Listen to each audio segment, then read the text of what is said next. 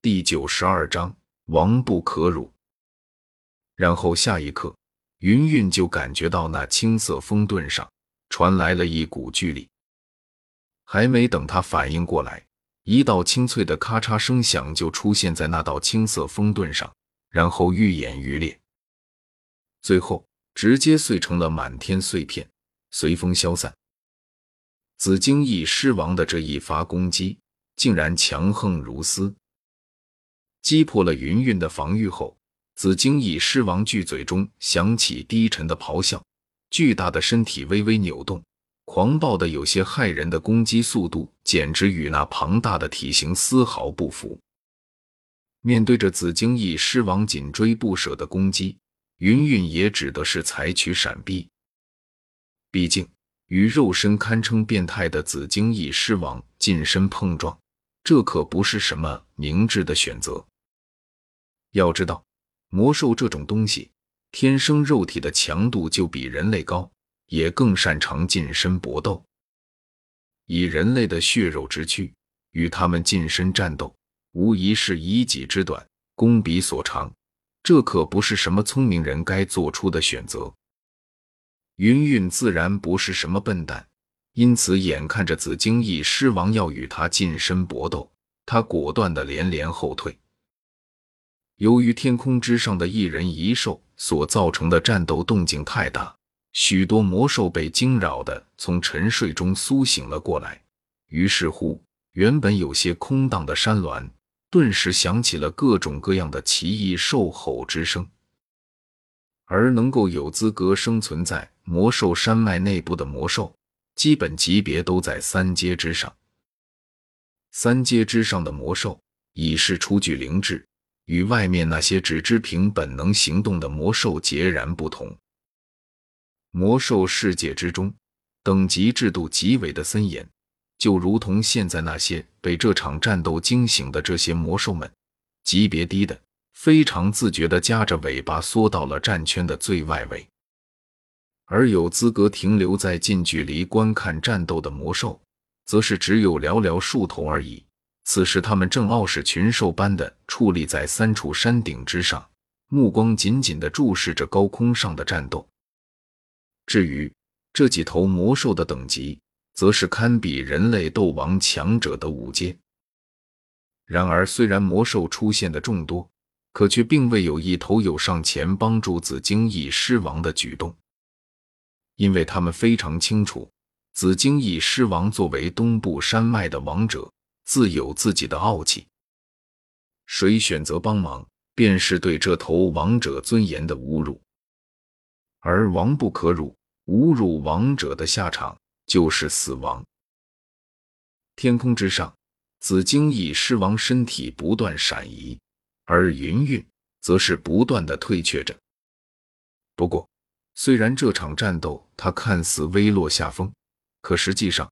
他却并未受到什么实质上的伤害，反而是借助着这不断的闪避，在消耗着紫荆翼狮王体力的同时，也在为自己和千寻疾的行动拖延时间。紫荆翼狮王属性为火，炎日之下，对他的战斗力会有所增幅。他身体表面上的紫荆，随时都在吸收着炎日的能量，而他体内的那紫色火焰。便是吸收炎日的能量后所催化出来的。不过，炎日只有白天才会出现，所以到了夜里，紫荆翼狮王身上的紫焰就会弱上少许，所以他势必会在太阳落山之前尽快的结束这场战斗。紫荆翼狮王的防御与肉身极为强横，而他则是懂得多种风属性的玄奥斗技。而且两人都是斗皇强者，彼此实力差距并不太远。这般打下去，如果不使用真正的底牌，基本难以分出胜负。而底牌这种东西，一向都是最后才使用的。换言之，除非到最后时刻，否则紫荆翼狮王是不会轻易用大招的。而这就是云云的机会。无论是给千寻疾争取潜入的时间，还是击败紫荆翼狮王，另一边，就在云韵努力的给千寻疾争取潜入的时间的时候，他也没有闲着。事实上，在云韵飞上天后，他就开始了行动，脚掌在地面上踏过，身形化成一道影子，迅的窜进密林之中，然后一路隐蔽着对着山顶上的洞府窜去。半晌之后，千寻疾窜过先前云韵所进入的密林，然后下一刻，他就看到许多头三阶之上的巨大魔兽，身首异处的躺在血泊之中。看到这血腥的一幕，千寻疾如何不知道，这是云韵为了他的潜入能够顺利，才特意帮他多花了力气清理了四周的守卫魔兽。虽然这些守卫魔兽并不能对他造成什么麻烦，不过对方的好意，他还是心领了。这样想着，千寻疾飞快地越过这些尸体，然后窜出了密林。虽然地上的魔兽尸体内，或许会有高阶魔核的存在，不过此时千寻疾可没有那时间去搜寻。很快的，巨大的洞口就出现在了千寻疾的视线之内。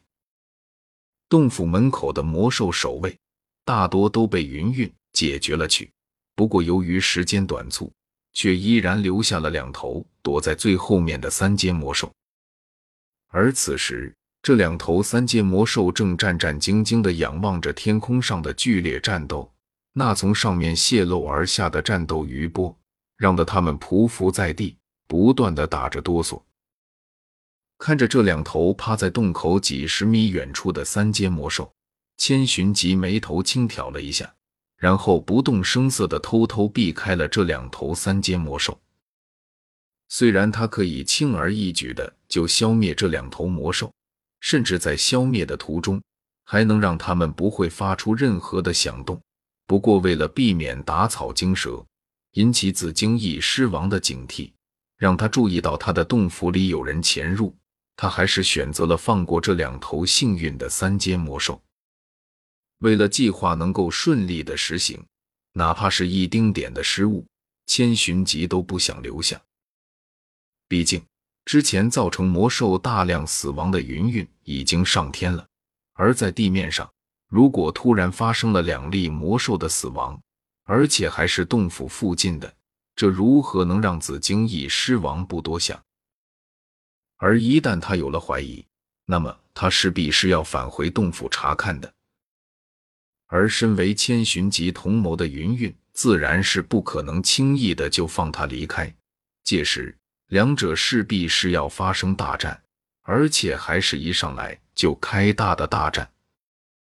而从元昭里云韵和紫荆翼狮王的交手情况来看，他并不是对方的对手，更别说紫荆翼狮王还掌握着一门封印技能呢。